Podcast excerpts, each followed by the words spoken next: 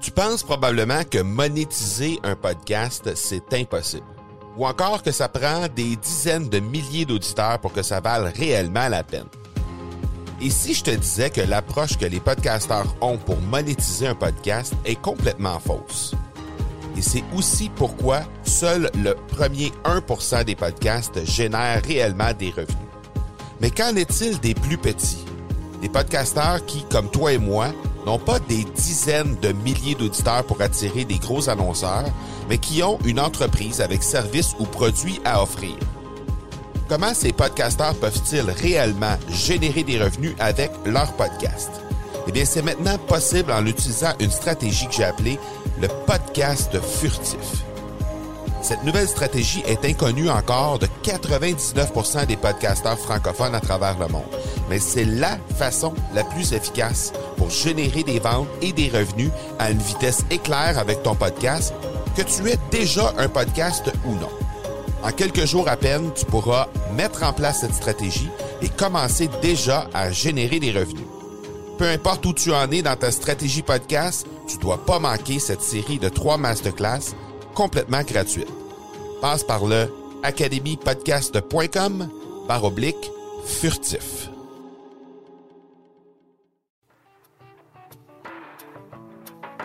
Hier n'existe plus, demain ne viendra peut-être jamais. Si... Bonjour et bienvenue sur l'accélérateur. L'accélérateur, eh bien, c'est le show sur lequel à chaque épisode, je vous présente des experts et champions entrepreneurs qui nous livrent le secret de leur succès en lien avec le marketing, les ventes ou l'entrepreneuriat. Je m'appelle Marco Bernard, je suis entrepreneur en série depuis 25 ans et je vous aide à accélérer vos résultats. Merci beaucoup d'être ici avec moi aujourd'hui. C'est le temps de propulser votre entreprise.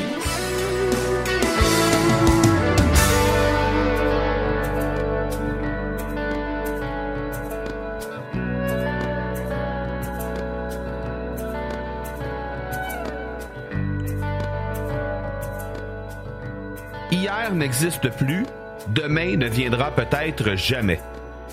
Il n'y a que le miracle du moment présent, donc savoure-le, c'est un cadeau. C'est une citation de Marie Stillkind. Je trouvais que ça allait bien avec Pierre Girardeau, notre invité du jour, puisque Pierre a occupé différents rôles depuis la fin de ses études en 2008. Son diplôme en écologie et urbanisme l'a amené à différents endroits dans sa carrière avant qu'un autre défi ne se présente à lui, soit celui de devenir le responsable du développement de Canva France. Donc c'est dans le fond, Canva, cet outil, euh, cette plateforme en fait qui offre des outils graphiques pour les entreprises et pour euh, les gens, euh, les gens en général, ben Pierre Girardeau, lui, a le mandat de justement développer tout ça sur le territoire français et sur la francophonie en général, puisque il n'y a pas d'autre pays francophone au moment où on se parle qui a une antenne de Canva. Donc tout, tout, le côté francophone découle directement des actions que Pierre Girardeau euh, fait sur euh, pour le développement dans le fond de la plateforme euh, Canva. Alors très très heureux de recevoir Pierre Girardeau, il va nous parler un peu de cet outil-là, de cette plateforme et aussi de quels sont les plans dans un futur rapproché pour cette plateforme.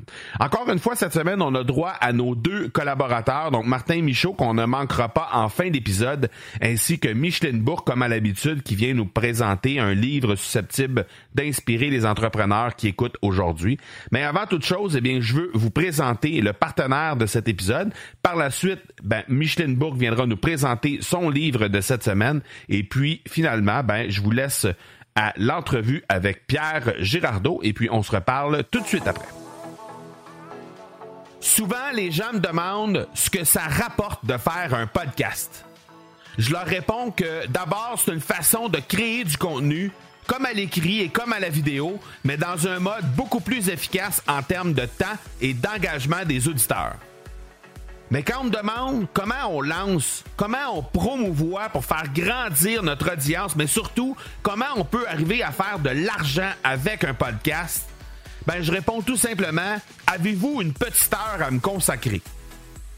J'ai donc mis sur pied un webinaire qui divulgue en détail le parcours que j'ai fait pour lancer mon podcast, pour le promouvoir et pour le monétiser, et ainsi comment vous aussi vous pouvez y arriver. Je vous invite donc spécialement, chers auditeurs, à ce webinaire qui se tiendra tout prochainement. Vous pouvez vous inscrire gratuitement au marcobernard.ca baroblique 6 secrets. Au plaisir de vous voir là-bas. Alors, encore une fois, cette semaine, on accueille Micheline Bourque, présidente fondatrice du Club de lecture Affaires. Comment ça va, Micheline? Ça va très bien, Marco. Contente d'être là. Cette semaine, euh, je vous propose en fait un livre qui est un collectif littéraire je rencontre beaucoup de gens, comme tu le sais, puis beaucoup de gens qui rêvent d'écrire des livres, puis ils savent pas trop comment s'y prendre. Et, euh, au Québec, comme ailleurs, euh, il y a différents services qui existent. Euh, évidemment, les maisons d'édition, on, comprend que c'est la formule idéale, la formule classique, parce que là, on est vraiment dans un contexte professionnel. Mais il y a quand même des compagnies qui offrent des services pour accompagner les auteurs dans toutes les étapes de, de production et d'édition de leurs livres.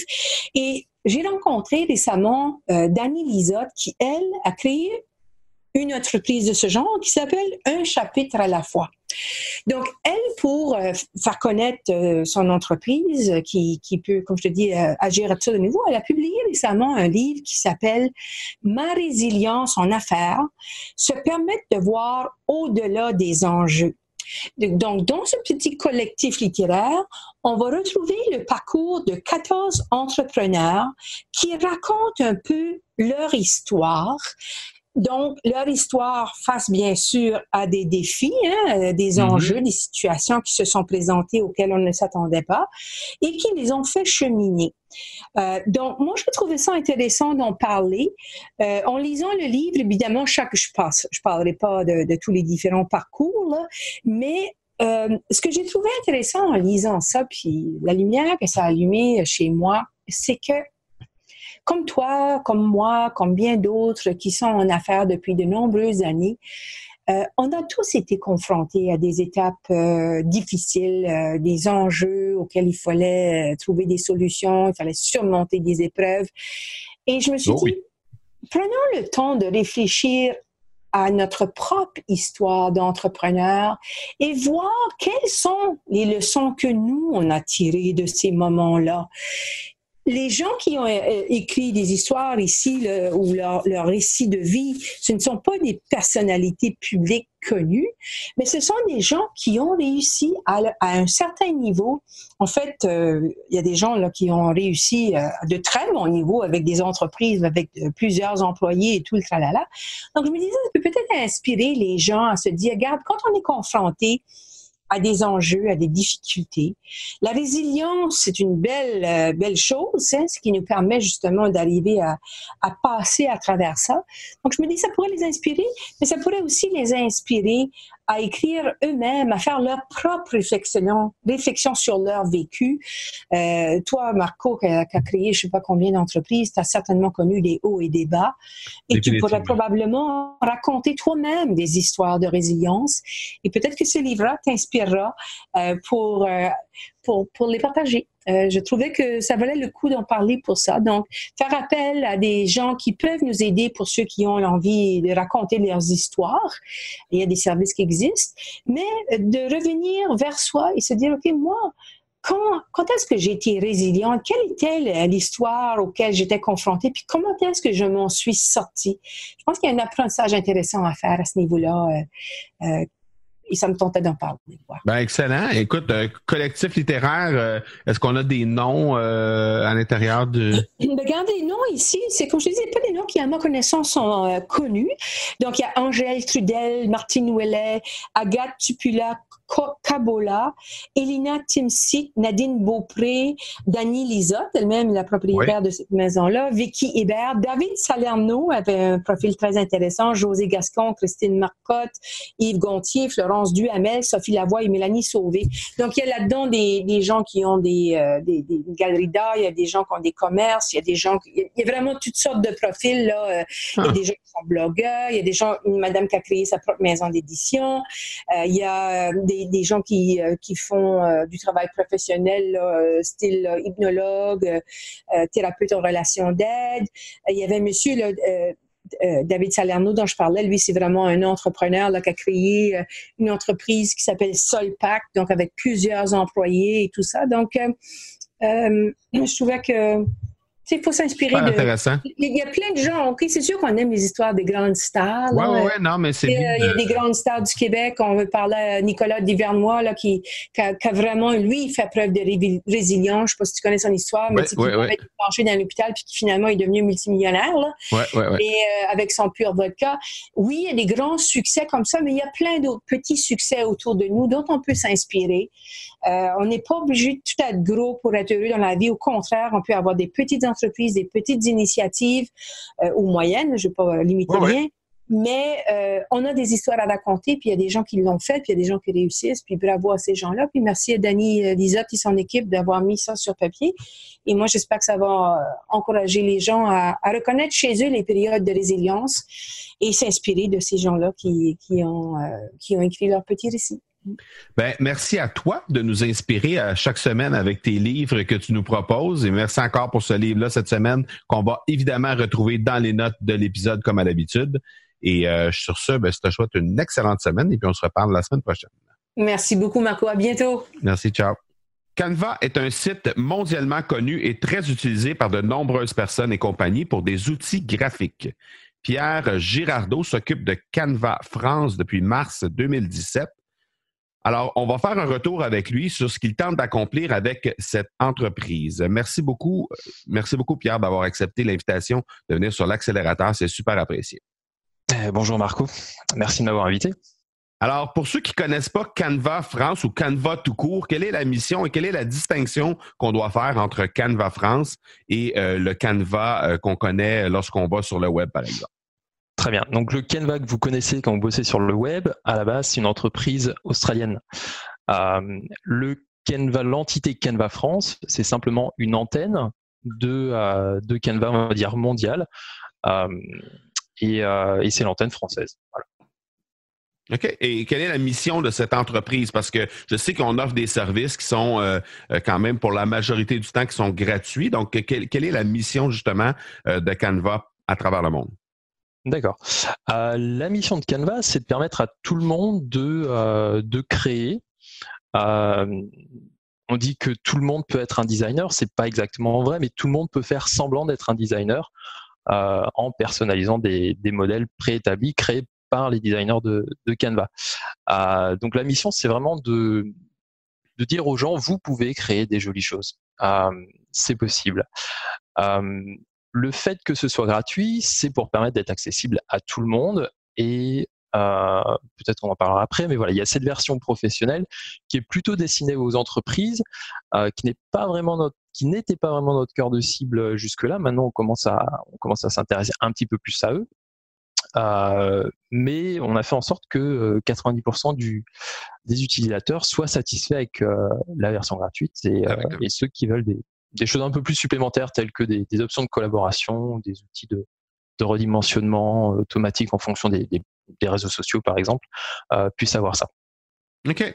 Euh, et en 2017, bon, Canva Australie, je, présume, entrer en contact avec toi. comment comment c'est arrivé, puis comment quel est ton rôle justement avec avec cette entreprise? D'accord. Euh, c'est, ça a été quelque chose qui a été très progressif. Je proposais mes services euh, sur une plateforme de, freelancing qui s'appelait Upwork. Et euh, ils m'ont recruté tout d'abord pour évaluer la, la qualité des, des, pages d'arrivée qu'ils avaient, qu'ils avaient créées. Donc, on va dire une landing page. J'ai eu mal à dire ça en français, page d'arrivée. Ouais, c'est ça ça fait bizarre. Euh, donc ils avaient créé des landing pages euh, en français et ils m'ont simplement demandé euh, d'évaluer la, qualité de ces pages et leur capacité à se placer correctement sur, Google France. Et de fil en aiguille, j'ai montré que, je savais faire mieux que juste évaluer des, pages. Et, et, un beau jour, ils m'ont dit, ben, Pierre, on aimerait créer une équipe locale en France pour pouvoir mieux, mieux répondre au marché français, adapter le produit euh, au marché français. Et euh, ils m'ont dit, on aimerait que, euh, que tu coordonnes cette équipe, que tu la crées, que tu la coordonnes. OK. Et, et donc, euh, et, donc là, tu es à la tête de ce, cette antenne, comme tu le dis si bien, euh, en France, et c'est la seule, la seule antenne qu'il y a au niveau du territoire européen au, moment où on se parle. c'est exact. OK. Excellent. Donc, euh, euh, et, comment c'est comment c'est arrivé euh, au niveau de ton rôle? Donc, c'est d'exploiter ça, c'est de développer sur le territoire français, mais concrètement, à quoi ressemble à quoi ressemble la, un horaire journalier pour, pour Pierre Girardot? Ah, un horaire, journalier, ah, bah, ça commence à ça commence à 9 h avec de nombreux emails. Il y a après, je vais généralement avoir euh, nos chargés de communication, donc des, personnes que j'ai euh, recrutées et formées, euh, qui vont me parler des différentes offres de partenariat qu'ils ont pu avoir. Et, à partir de là, on, discute quoi. Est-ce qu'on accepte le partenariat? Si oui, qu'est-ce qu'on fait? Est-ce que c'est dans notre intérêt ou pas? Et ensuite, il y a toute une partie de monitoring, c'est-à-dire on regarde les chiffres, on regarde les datas, combien de nouveaux inscrits, euh, depuis quelle landing page, quelles sont les tendances, est-ce que les gens commencent à... Est-ce que c'est la période des CV, par exemple, ou est-ce que c'est la période des, cartes de vœux euh, voilà, Par rapport sur Google, quelles sont nos performances euh, Et à partir de là, ma spécialité, c'est le SEO. C'est aussi pour ça qu'on m'a recruté, parce que là, le canal principal d'acquisition de Canva en France, c'est le référencement organique. Mmh. Et, euh, et, donc je suis ça très près quoi. Et j'optimise directement le site si, si besoin. Après, il y a tout un travail euh, en relation avec le blog. Ça va être l'après-midi. Euh, on a créé un nouveau un nouveau blog depuis euh, depuis environ six mois avec euh, des objectifs ambitieux en termes de en termes de trafic. Et, euh, et là, pareil, c'est un travail constant d'optimisation, de, de, recherche de sujets, travail avec, enfin, un travail très proche avec notre éditrice. Et, et voilà, ça remplit bien les journées. OK, ben, j'en doute pas. Euh, tu parles de partenariat alors qu'on parle d'un outil qui est gratuit. Euh, ce, serait, serait des partenariats de quel type, par exemple, que vous recherchez avec Canva France? Euh, ça peut alors, il y a plusieurs types de partenariats. Comme j'ai mentionné, notre, notre stratégie, c'est essentiellement, c'est d'ailleurs que ça, c'est de l'organique, c'est Google. vous n'êtes pas sans savoir que avoir un profil de lien c'est essentiel. C'est-à-dire que je ne peux pas me placer correctement sur euh, une requête telle que créer un CV si je n'ai pas un nombre conséquent de liens en relation avec les CV qui pointent vers ces pages-là. Donc on a une, euh, équipe de, cinq personnes qui, euh, qui sont constamment en train de d'être en relation avec des sites qui peuvent être intéressés par apparaître sur notre blog, par exemple. Ça peut être un, ça peut être un type d'échange. On le fait pas trop, mais c'est possible euh, quand les, les sites ont une, une, bonne réputation. Euh, mais ça peut aussi être des partenariats tels que euh, utiliser le l'API de l'API de Canva, c'est-à-dire euh, avoir l'éditeur de Canva qui, euh, qui est intégré à leur site. Ok. Voilà, c'est c'est de pousser, ouais. Concrètement, qu'est-ce que ça donne comme avantage à installer l'API Canva sur, euh, leur propre site?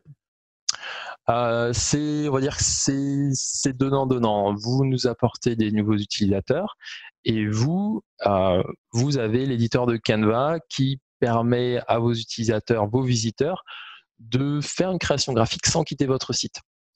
C'est-à-dire que si vous êtes, par exemple, un site d'offres d'emploi et que vos visiteurs doivent créer leur CV. Mmh euh, ils peuvent créer leur CV à partir de votre site.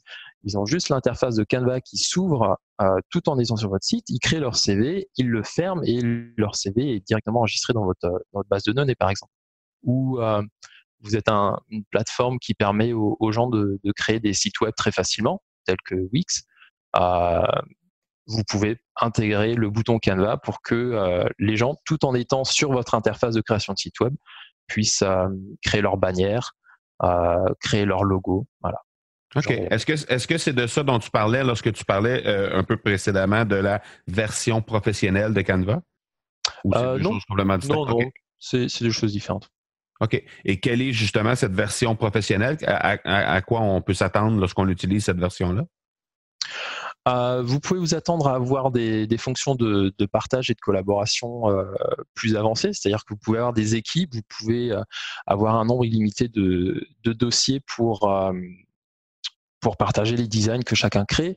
Ce qui est le plus intéressant sans doute quand on est une marque ou une entreprise, c'est d'avoir accès à un outil de, charte graphique. C'est-à-dire que vous pouvez définir les couleurs de votre marque, les typographies de votre marque. Vous pouvez définir des modèles de base qui permettront à toute votre équipe d'aller personnaliser ces modèles tout en restant dans, avec, la même image de marque. Euh, vous avez ensuite, euh, il y, y, a des fonctions telles que euh, ce qu'on appelle Image Pro, c'est-à-dire que vous pouvez via une, un paiement mensuel accéder à toutes les images premium de Canva. vous pouvez aussi avoir accès à des fonctions telles que le redimensionnement magique, c'est-à-dire que si vous, pour la même image, Canva automatiquement va vous la mettre au format Facebook, euh, au format Instagram, euh, au format bannière, Twitter, flyer, ce que vous voulez. OK. Des formats prédéterminés en fonction des, choses qui sont le plus, le plus souvent utilisées par les, utilisateurs, autrement dit. Euh, non, c'est le, format préféré de la plateforme du réseau social sur lequel vous poster. Ouais. OK, excellent. Maintenant que tu es à la tête de, l'antenne France, on peut, on peut l'appeler comme ça, euh, de Canva, ce serait, quel serait le plus grand défi que tu, euh, tu identifies pour Canva France au moment où on se parle? Le plus grand défi. Alors, on se donne des défis de, de fou à Canva. On aime bien, euh, on aime bien avoir des, objectifs de, de dingue. le, le, plus grand défi, c'est c'est avoir un peu plus de flexibilité. C'est vraiment être flexible au niveau du site pour pouvoir euh, euh, tout personnaliser en fonction de, chaque marché. C'est-à-dire que c'est un site qui a été construit il y a, longtemps, euh, qui a utilisé des, technologies pour pouvoir être disponible en, en 100 langues, par exemple. Ça demande d'utiliser des outils tels que, que SmartLink, d'utiliser des mémoires de traduction qui font que quand vous voulez modifier le contenu d'une page euh, pour l'adapter à votre marché, c'est pas forcément possible. Uh-huh. Donc euh, le, défi qu'on a, c'est euh, savoir plus de flexibilité au niveau du au niveau du site pour améliorer nos les possibilités qu'on a en termes de, de personnalisation, d'optimisation pour pour le référencement. Donc c'est vraiment un défi spécifique à Canva France parce que d'autres sites vont avoir une stratégie basée sur l'acquisition payante, euh, telle que de la, pub, AdWords, euh, Facebook Ads.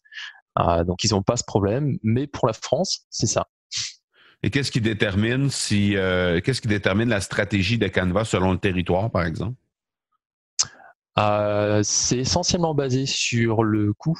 C'est-à-dire que faire de la, de la pub euh, en France, c'est beaucoup plus cher que d'en faire euh, en Inde ou au Mexique.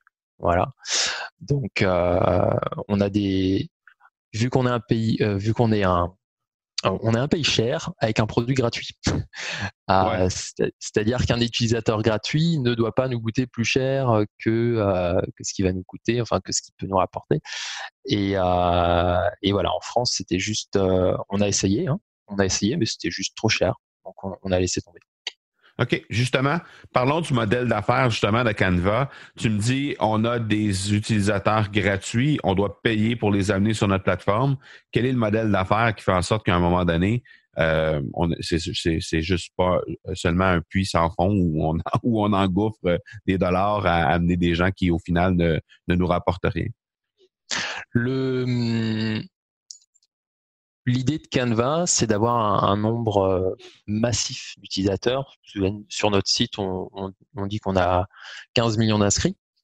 Euh, donc, quand vous avez 15 millions d'inscrits, euh, même si la moitié achète une image à 1 dollar, c'est déjà pas mal. Et puis, si vous avez un pourcentage même faible qui, qui souscrit aux options payantes, c'est c'est suffisant finalement pour pour faire vivre l'entreprise et, dégager du profit.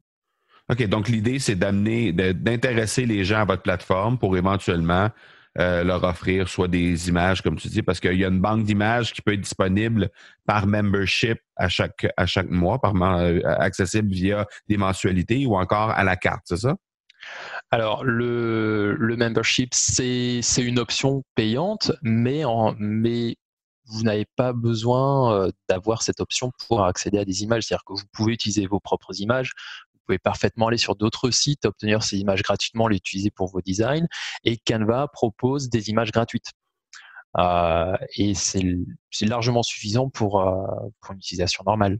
Ok, excellent. Mais, mais ce qu'il y a, c'est que pour un usage ponctuel, vous pouvez avoir besoin d'une image qui vous paraît super, c'est celle-là que je veux. Voilà, pour un dollar, pour un dollar, vous pouvez acheter cette image et l'utiliser pour votre design. Euh, donc, soit les gens font l'effort d'aller sur d'autres sites et trouver l'image gratuitement, soit la facilité, c'est de, l'acheter. Là, vous payez votre dollar et vous avez votre image. Donc, euh, c'est aussi, euh, c'est pas ça qui, fait vivre Canva, mais ça, ça nous permet aussi de, de dégager un petit peu de revenus. Uh-huh. Excellent. Euh, ça va faire bientôt deux ans que tu es avec Canva. Qu'est-ce que tu identifierais comme étant la plus belle réussite que tu as réussi à faire avec ton équipe? Euh, ben justement, pour moi, c'était euh, c'était construire cette équipe, cette équipe et, euh, et le faire avec des gens qui n'avaient pas d'expérience en web marketing, qui ne connaissaient rien au SEO, rien, même le, digital finalement. Et, et je les ai formés et aujourd'hui c'est une équipe qui fonctionne très bien avec une super super ambiance. Et, euh, et c'est des gens qui aujourd'hui sont des professionnels de, de l'outreach, euh, de la, la, recherche de partenariat. Et, euh, et voilà, ça c'est ma, ma, plus grande fierté. C'est aussi euh, ce qui m'apporte le plus de plaisir, c'est-à-dire les, les former et faire en sorte qu'ils euh, soient toujours les, les, plus performants possibles. On parle d'une équipe de combien de gens avec Canva France présentement? On parle d'une équipe de, de six personnes à temps plein et une équipe de auquel se rajoutent à peu près 5 ou 6 rédacteurs pour le, pour le blog. Est-ce que ce sont tous des Français? Oui. OK. Quand même, c'est intéressant. Euh, et, j'entendais euh, juste avant qu'on commence l'entrevue, tu me nommais l'ensemble des pays dans lesquels euh, dans lesquels Canva est, représenté. Il y a quand même, il n'y a, a, pas d'autres pays francophones à la base déjà, donc ça c'est particulier que, que, que, Canva France a été choisi, euh, ben, en fait que la France a été choisie par Canva. Mais, euh, c'est ouais. stratégique, c'est-à-dire qu'en comme entreprise, quand vous, quand vous voulez être euh, quand vous voulez couvrir le blog, vous allez prendre les pays les plus représentatifs de chaque chaque langage. Exact. Donc, il, y équipe, il, y a une équipe, au Mexique, voilà, on couvre les besoins espagnols. Certes, on n'est peut-être pas aussi personnalisé que si on avait une équipe argentine, euh, il y, a des, il subtilités au niveau de l'espagnol mais et de la culture. Mais, euh, mais voilà, on, essaie d'être dans des pays où, en termes de langage, on, couvre une population importante. Oui, c'est ça. Ben, c'est intéressant. Tu parlais de la Chine, tu parlais de l'Inde. Euh, donc, euh, effectivement, il y, a des, il y a, il, y a, une représentabilité qui est quand même intéressante au niveau de l'ensemble des pays où il y a des langages qui sont différents. Donc, ça, c'est c'est euh, intéressant. Ça, ça, dénote aussi la, euh, toute l'ouverture la, la, que Canva a envers ces, ces cultures-là euh, sur le plan du langage à tout le monde. Ouais, et puis culturel aussi, c'est-à-dire que euh, on va créer des modèles de design euh, adaptés aux, aux, fêtes locales, par exemple. Euh, on va avoir des les, les, équipes locales vont renvoyer des instructions aux designers en leur disant ben voilà ce type de design c'est pour ce type de fête là ou pour cette occasion. Utiliser de préférence ce type d'image ces couleurs. Enfin on essaye vraiment de coller à, à, à voilà à la réalité du arrêter des gens et, et d'utiliser des, des, designs qui leur parlent. Intéressant. Qu'est-ce qu'on a, euh, est-ce qu'on, euh, sans être dans le secret des dieux, qu'est-ce qu'on a comme, comme nouveauté qui s'en vient avec Canva euh, dans les prochains mois? Qu'est-ce que je peux vous dire? La, la nouveauté, il y, a des choses qui. Bon, déjà, vous avez un nouvel éditeur qui a été, qui a été sorti récemment. Si vous utilisiez Canva il y a six mois et vous l'utilisez maintenant, le changement bah, le changement est assez radical parce qu'il fonctionne beaucoup plus beaucoup plus rapidement, c'est plus stable. Euh, vous allez découvrir des fonctionnalités de présentation euh, qu'il n'y avait pas auparavant. Canva a, a fait l'acquisition d'une startup australienne qui s'appelle euh, Zitting, c'est un peu comme Prezi. Je sais pas si vous voyez, c'est pour faire des, présentations interactives. C'est-à-dire que mmh l'audience peut avoir le diaporama sur son smartphone et vous pouvez faire des, commentaires, faire des votes directement. Donc voilà, on a, on a une startup qui, qui faisait ça. Et petit à petit, vous allez avoir des fonctions euh, de Zitting intégrées à, Canva. Donc, euh, donc voilà, c'est pas c'est pas un secret parce que depuis quelques mois, il y, a, il y a régulièrement des nouvelles fonctions qui sont ajoutées à notre fonction de, diaporama et présentation. Euh, mais c'est quelque chose qui va être amené à, se développer. Euh, quelque chose de tout récent, euh, l'ouverture de Canva à des développeurs externes, c'est-à-dire que des gens, n'importe qui qui a des compétences en développement, peut fabriquer un module qui peut se greffer à Canva pour lui rajouter des fonctionnalités bien spécifiques. Et, et, ça, ça nous ouvre, euh, voilà, ça nous ouvre la possibilité d'avoir Canva avec une sorte d'App Store et, euh, et il y a vraiment que l'imagination des développeurs qui, qui est la limite à ce moment-là. Vous mmh. pouvez créer des, des sortes de graphiques très complexes qui ne sont pas possibles de faire avec l'application Canva de base, mais si vous êtes un développeur et, et, vous avez envie de faire ça, vous pouvez désormais créer des applications pour que les gens puissent, puissent faire ces graphiques complexes. Wow, euh, super intéressant. Euh, et Pierre, un gros, gros merci d'avoir pris euh, quelques minutes avec nous aujourd'hui. bon, déjà d'abord, il y a des auditeurs qui viennent de la France, il y a des auditeurs sur le territoire européen également. On a beaucoup d'auditeurs aussi au Canada. Ce qui est intéressant, c'est que Canva est disponible en français.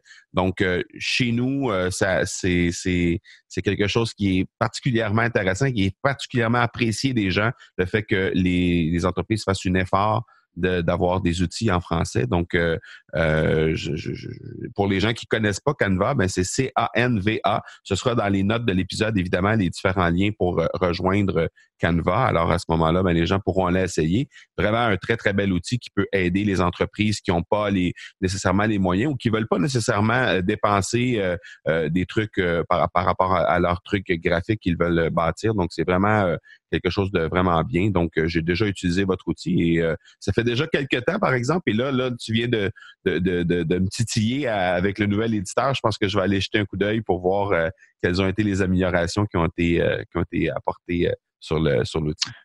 Voilà, bah si, tu attends quelques mois, tu pourrais trouver des modèles qui seront en français. Parce qu'actuellement, même si l'éditeur est, en français, les templates, les modèles qu'on propose sont tous en anglais.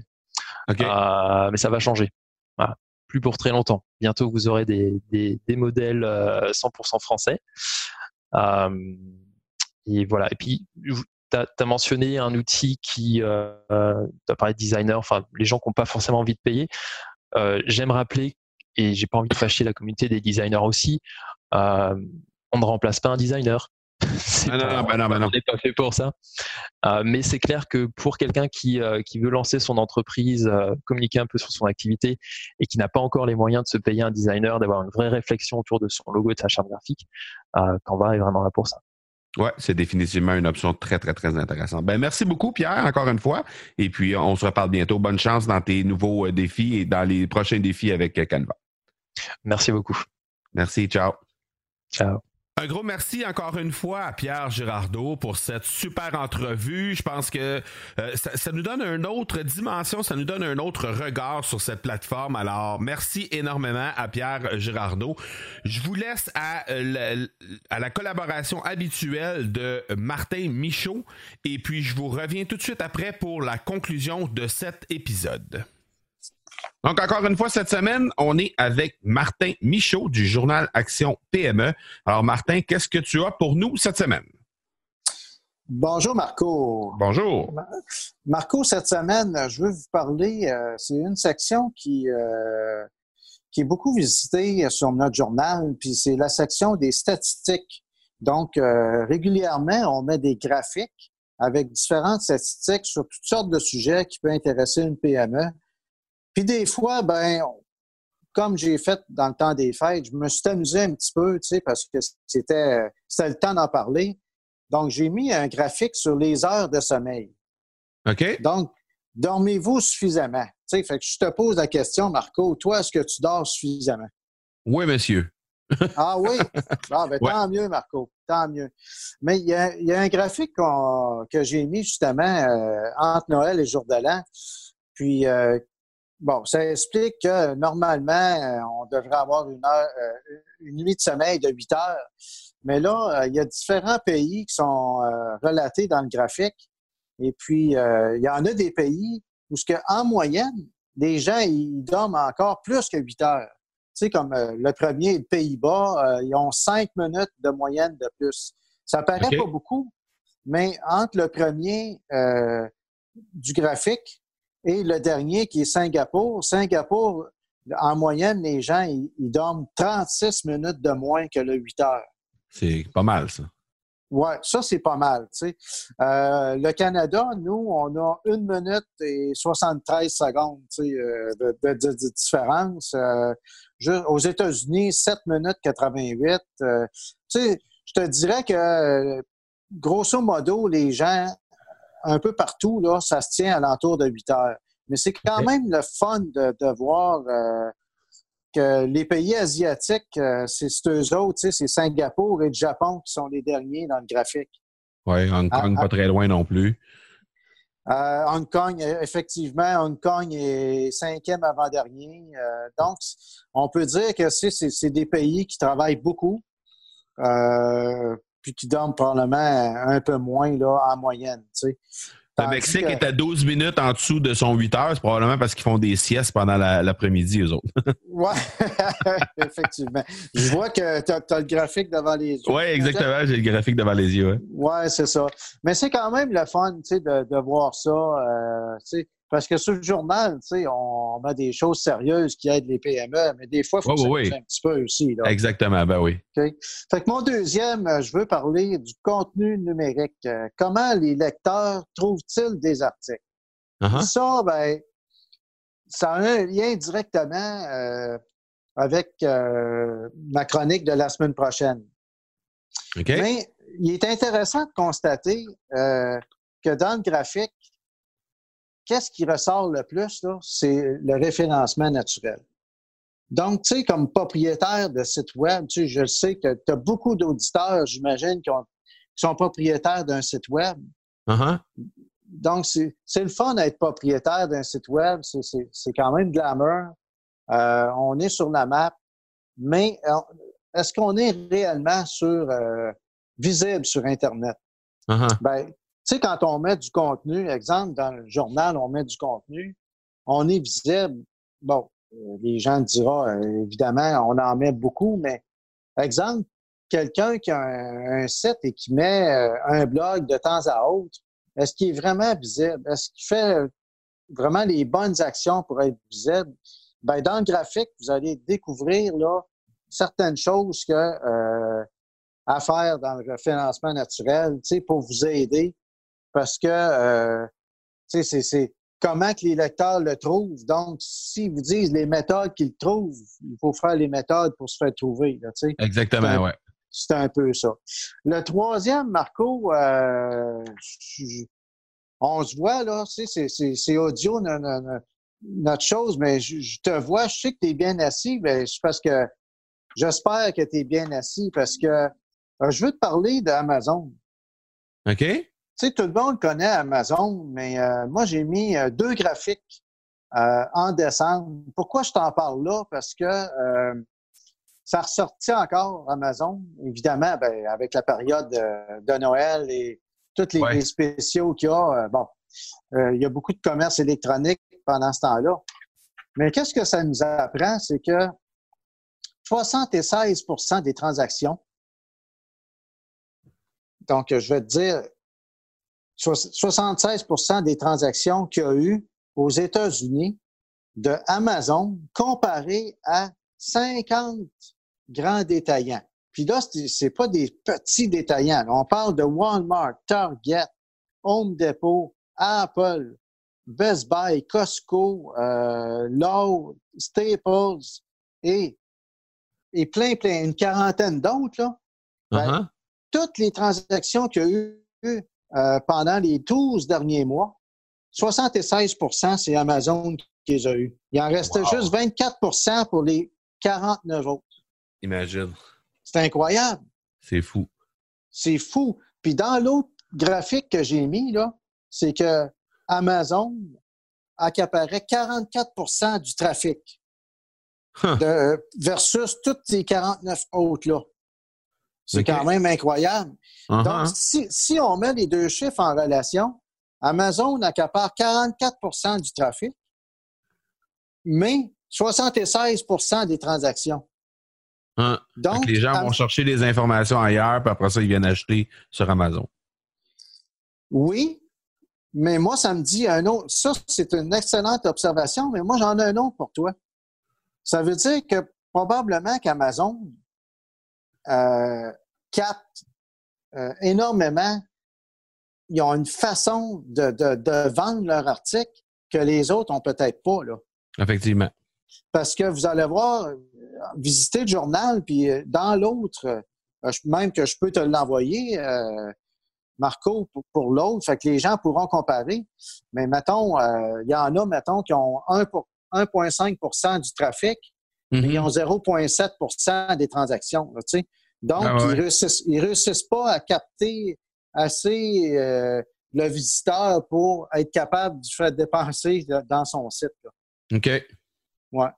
Parce qu'Amazon, euh, tu sais, euh, bon, moi aussi, j'ai déjà magasiné sur Amazon, puis la plupart de tes auditeurs aussi, là. C'est pas vrai qu'ils ont toujours les meilleurs prix, là. Non, non, non, non, définitivement pas. Effectivement. De- mais pourquoi qu'ils sont capables de vendre beaucoup plus? Ben, c'est euh, c'est- une excellente observation pour euh, tous ceux qui ont des boutiques en ligne. hein. Oui, oui, tout à fait. Ouais. Excellent. Donc, c'est ça que je voulais te parler de mes graphiques euh, du mois, Marco. Excellent, Martin. Ben, encore une fois, un gros merci. On va mettre les liens dans les notes de l'épisode comme à l'habitude. Et puis, on se reparle la semaine prochaine. OK, parfait, Marco. Merci, Martin. Ciao. Bonjour. Encore une fois cette semaine, un gros merci à Martin Michaud pour sa collaboration. Merci également à Micheline Bourque ainsi qu'à Pierre Girardot pour leur participation dans cet épisode qui a été particulièrement intéressante. Alors, euh, je vous rappelle l'invitation que je vous ai lancée au début de cet épisode concernant le webinaire sur les six stratégies qu'il vous faut pour lancer, promouvoir et monétiser votre podcast. Vous pouvez vous inscrire tout à fait gratuitement au marcobernard.ca barre oblique 6 secrets. Et la semaine prochaine, eh bien, la- je sais, la semaine dernière, je vous avais dit que le prochain épisode était pour être en direct du Mexique.